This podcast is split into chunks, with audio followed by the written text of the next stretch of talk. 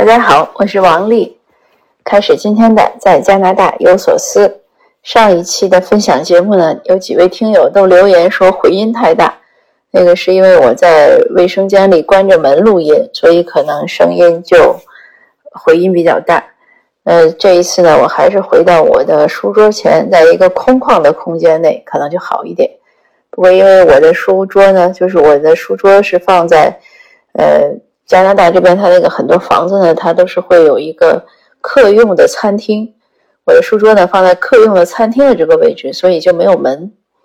那因此我录音的时候呢，我就要去把我先生的书房门关上，然后要把厨房门关上。总之就是尽量的减少对其他人的干扰。嗯，但不管怎么说吧，也还是可以在艰苦的条件下，呃，继续为大家做分享。今天呢，有两个新闻来讲，一个是一个其实也不是新闻了，一个是我的雅思成绩出来了，是个非常个人的问题。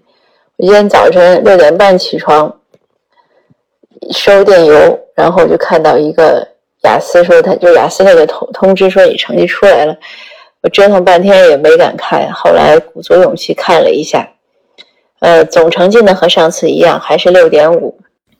但是听力呢升高了一分，可是阅读呢降低了一分，写作呢比上次降了零点五，口语呢比上次升了零点五，所以总成绩没有变。这也说明以前我辅导上雅思辅导课的时候，无数个老师都讲过，他说你这个在一定时期内呢，你的成绩一般是比较稳定的。呃，虽然每一次我们都会说这次题难或者题简单。嗯，他说，但是你的表现呢，其实是很恒定的。那个题呢，出的都是很技术的。呃，我看这个成绩呢，我也相信了。但是以前还有笑话，就说这个考口语的时候，呃，有的人呢就担心这个口，比如说在北京，呃，在北京的这个考官可能比较严，因为水北京的考生相对来说水平比较高。呃，据说有的人费劲，呃，辛苦跑到边疆的省份去考，但是。让他吃惊的是，当他呃一见到考官的时候，发现恰恰是他当年在北京考的那位口语考官。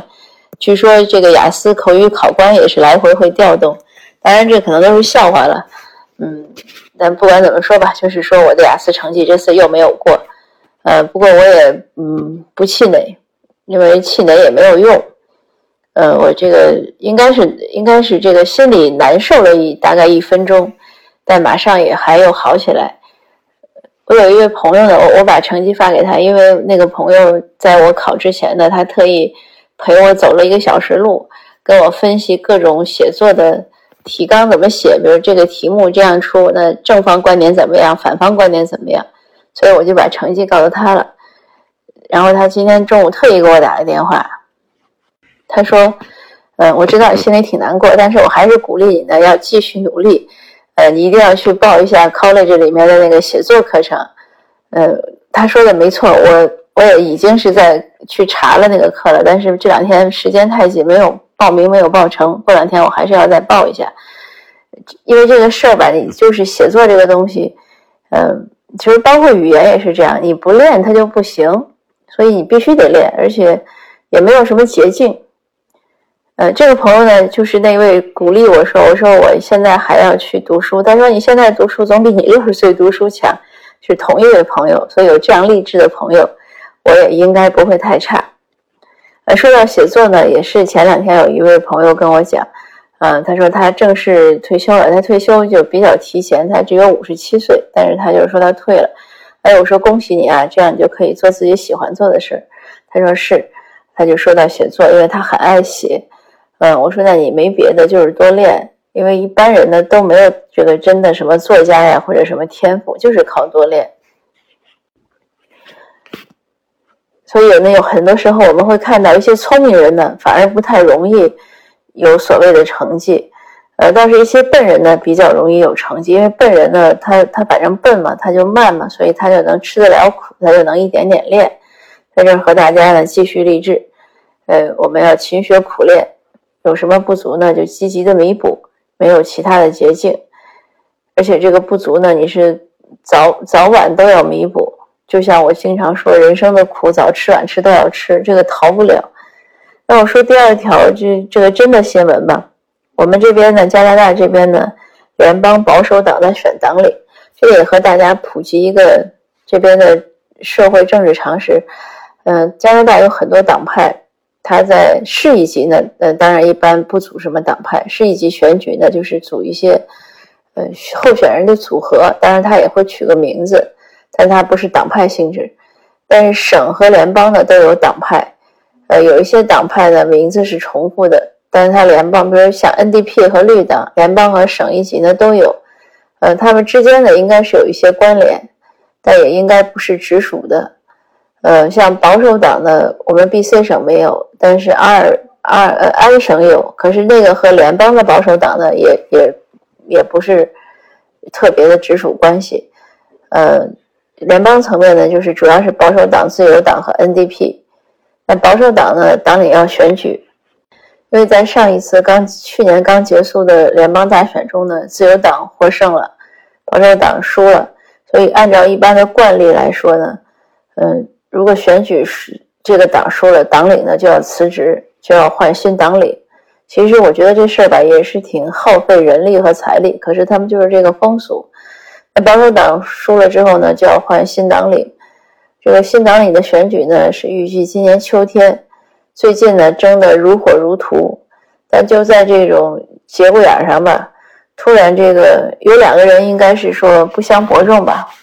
呃，就这两个，咱说 A 和 B 吧，就突然这个 B 呢，他叫彭建邦，他就被保守党驱逐，取就是叫什么取消候选人资格了。这个而且是昨天晚上突然。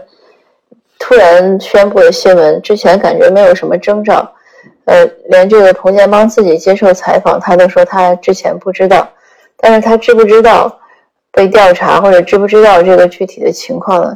这个也说不好。我今天看到的新闻呢，主要都是关于这一条的。那么据说为什么他会被取消资格呢？现在看到的新闻呢是说，因为他在发展党员的时候呢。他下面有违规操作，据说一个公司呢鼓励他的员工去入加入这个党，这个党呢在这边很好入，你交个年费就行，可能有的是五块，有的是十块，有的是二十块，嗯，还有五年可能是一百块都，总之都不多，呃，它是个非常松散的关系，我感觉就像一个俱乐部，像 club 一样，你有活动你想参加就参加，没有就算。至于说你投票，理论上来讲，你是这个党的，如果联邦大选就应该投给这个党，但是这事儿也没有人监督，呃，那这个他们每次选党领前呢，这些候选人呢，就一定要发展新党员，这倒是个挺好的营销手段。他发展新党员呢，他就能让这个党更壮大嘛。那在这个发展新党员这个事儿刚结束不久，就是在这个过程中呢。我想可能也许有人举报或者怎么样，又被报这个。现在听到新闻呢，就说这个彭建邦发展的新党员中呢，有一个公司就是鼓励他们员工都去入党，然后暗示说，呃，也可能是明示吧，就是总之说是可以给他们报销这个费用。那这个呢，在这边就算舞弊。目前看到的是这样，看看过两天会不会有新的反转啊，或者是怎么样。呃，也是很为这个彭建邦感到可惜。之前他来过 BC 省两次，呃，来和这社会啊、社会成员呀、党员呀，包括华人社区啊来互动。嗯，很多华人呢还是很看好他的。嗯，但是就是这样莫名其妙的牺牲掉了。这个选举中呢，有的时候就真的是有点像，我记得我们小时候学过马克吐温的竞选州长。嗯，很多时候都是这样，就是在。竞争的白热化的时候，突然就会一方爆出一个新闻，有的时候这个新闻把这个候选人打倒就打倒了，后面的，也许说哎冤枉他了或者怎么样，但是也没有人什么去去查了，这事儿就过去了。那也有的能扛得住的就扛住了。我记得上一次联邦大选的时候，呃，特鲁多就被爆出来涂黑脸，可是他也这个其实是个非常大的丑闻，就是一个种族歧视，而且他是在。当高中老师的时候办的这个事情，呃，但是他也扛住了。呃，前一段美国大选的时候，川普不是也被曝过说他是个考 SAT 作弊还是怎么样？呃，总之就是就是像那个小说情节一样，突然就有很多故事冒出来，也是挺有意思的。